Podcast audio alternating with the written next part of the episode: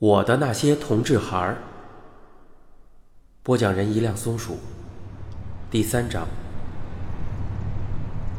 尔东一共就请了八天的假，我觉得和儿子还没亲热够，可明天一早他就该走了。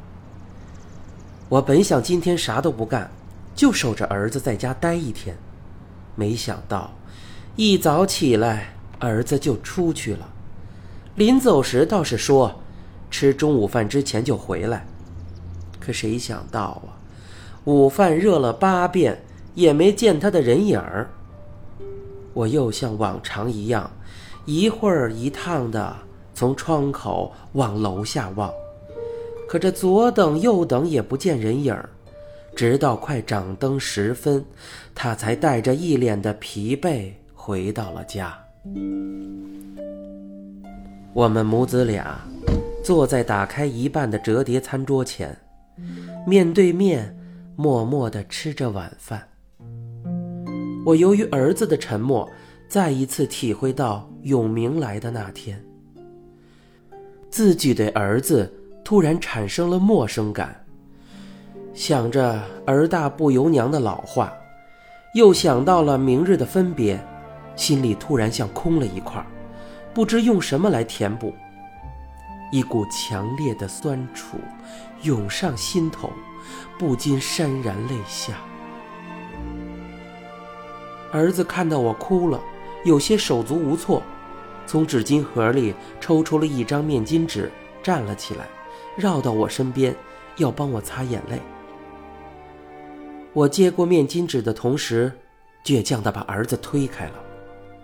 儿子在原地站了两秒，默默地回到自己的椅子上，张了张嘴，像说点什么，但是又蹙了一下黑黑的双眉，抿了抿嘴唇，什么都没说出来。他了解我这个妈妈，我这脾气一上来，说什么都没用的，只能等我自己慢慢的消气。自己能做到的，只有味同嚼蜡的使劲吃。他知道，如果他吃的少了，我会更伤心的。真像书里写的，时间如白驹过隙，低乎即逝。我们母子两个又像他刚回来那天的晚上一样，我躺在自己的小床上，面对着斜靠着沙发背的儿子。刚才哭过了，现在心里。松快了许多。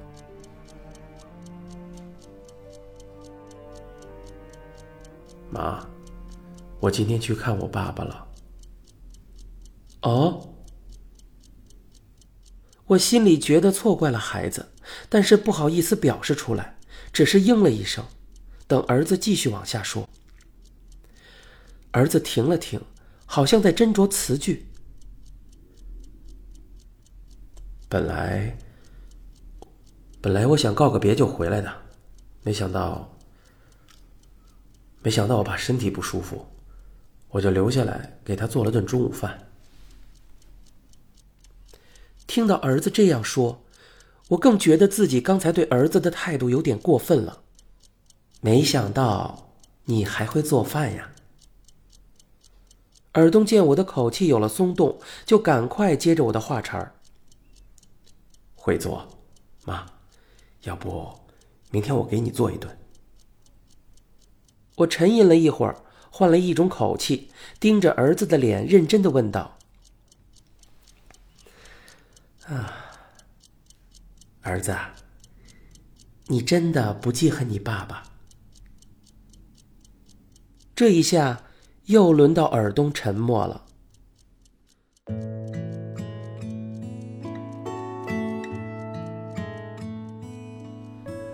并不是每一个孩子都有一个美丽的童年，也并不是每一个孩子从小都是父母手里的一块宝。套用别人的一句话：“幸福的童年都是相似的，不幸福的童年各有各的不幸。”尔东从小就有一个疑问：同学的家里每天都和和气气、高高兴兴的，我们家里为什么总是被爸爸的大吼大叫搞得气氛那么紧张？爸爸对爷爷不满意，说是别人的爹都给儿子创造了升官发财的机会；对奶奶不满意，为点鸡毛蒜皮的小事儿就对奶奶发顿脾气；对妈妈不满意，嫌妈妈窝囊没用，只会惯孩子。真是令人奇怪，这家里怎么就没有一个让他满意的人呢？尔东从记事起，好像就不记得爸爸给自己好脸色，所以在爸爸面前总是小心翼翼的。他问个什么话，尔东也是低着头想半天才敢回答，声音小小的，语气犹疑不定的，生怕自己答错了招来辱骂。结果，没想到爸爸因此就更生气。骂他是个窝囊废，说自己怎么生了这样一个没用的东西，还总指着邻居的一个孩子这样说：“你呀，就和他一样，是个大傻子。”每当这个时候啊，尔东要不就倚在一个墙角，蹙着眉，抿着嘴儿，低头站在那里一声不响地抠手指头，或者躲在我身后抱着我哭。我不想进一步激怒尔东的爸爸，知道是秀才遇上兵，有理也说不清。看了儿子受了委屈，我能做的也只有搂着尔东一起流泪。看到这个场面，他爸会更加暴跳如雷，连我和尔东一起骂。尔东记得小时候，只要爸爸在家里，自己就想躲到一个大箱子后面去玩，觉得在那里才有安全感。刚上小学的时候，学校的老师曾经找过家长说：“你家的孩子在课堂上经常发呆，问点什么都不吱声，反应还很迟钝，是不是智力有问题？要不送他去那种特殊的学校试试？”幸亏我不敢把这话告诉尔东他爸，对老师说：“老师，再观察一段时间。”我又怕尔东在学校里受委屈，就经常往学校跑，主动和老师搞好关系。也许对于其他的孩子而言，学校是个头疼的地方，对于尔东反而是一种解脱。他不招灾，不惹祸，和同学们相处的很好。老师为了建立他的自信，让他帮忙收个作业、数个卷子，他不声不响的干得很好。这样每天都能晚回一会儿家，似乎正中下怀。慢慢的，尔东变得开朗起来，学习成绩也越来越好。虽然在家里，他爸还是骂他是别人的跟屁虫、窝囊废、没出息，但是尔东常常带着各种奖状、竞赛奖品之类的回家。我一看到就露出兴奋异常的表情。常常夸尔东有出息，父亲的反应却不是冷漠，就是嗤之以鼻，还气哼哼地说：“哼，还不是矬子里面拔了个大个儿。”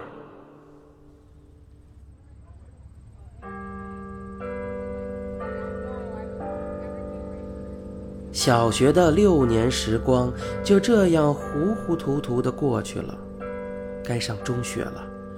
尔东家门口那所中学打架斗殴是市里有名的，学习成绩就可想而知。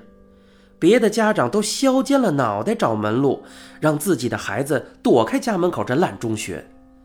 其实尔东的户口只要转到居住另一条街道的奶奶家，就可以上一所很好的中学。但是，尔东的爸爸连这举手之劳也懒得做，还反反复复地说。反正啊，这孩子也有不了大出息。最后，尔东只好就近分配到这里。这个学校学生的成绩不是一般的差，平时测试全班找个三十分朝上的都不那么容易。因此，像尔东这样极度老实听话、成绩还说得过去的学生，自然深受老师喜爱。尔东一直在同学中有着不错的人缘儿。入学不久，便交了几个整天在一起大砍特砍的死党。借助老师和同学眼中的地位，也渐渐弥补上了尔东那早已被父亲的态度打击的千疮百孔的自信和自尊。虽然是在这样的一所破学校里，他的日子每天都过得高高兴兴的。但是这种高兴仍然仅限于在学校里，一进家门，便又被笼罩在那负面的能量中。在初中最后一年，尔东自己都不知道是怎么回事学习成绩居然一跃成为全校的头几名，后来竟成为全校极少数的幸运儿中的一个，考上了区里最好的高中。高中生活依然是老样子，说得过去的成绩，很容易就交上了新的哥们儿。学校平平淡淡，家里气氛凝重，唯一不同的就是尔东发现自己与哥们儿总有些差异。比如，永明他们在某些场合开始喜欢看美女、谈论美女，而自己似乎兴趣不高，只是应景随声附和着。但是。看到永明他们球队的那些穿着跨栏背心露着健壮肩膀的小伙子，心里会莫名的兴奋，常常在篮球场看他们打篮球，看得发呆，因此就和永明越走越近，最后成了形影不离的好朋友。由于永明爱摆弄乐器和音响，尔东发现自己居然有一条好嗓子，大家都说他唱歌很动听。这就更增加了他们相处的时间，增进了他们的友谊。习惯的生活在高考前一次开家长会时起了涟漪。那一次，我单位有事儿脱不开身，爷爷奶奶年纪大了，身体不方便。因为是高考前的最后一次，有关报考大学志愿耽误不得。最后，他爸硬着头皮。极不情愿的去了。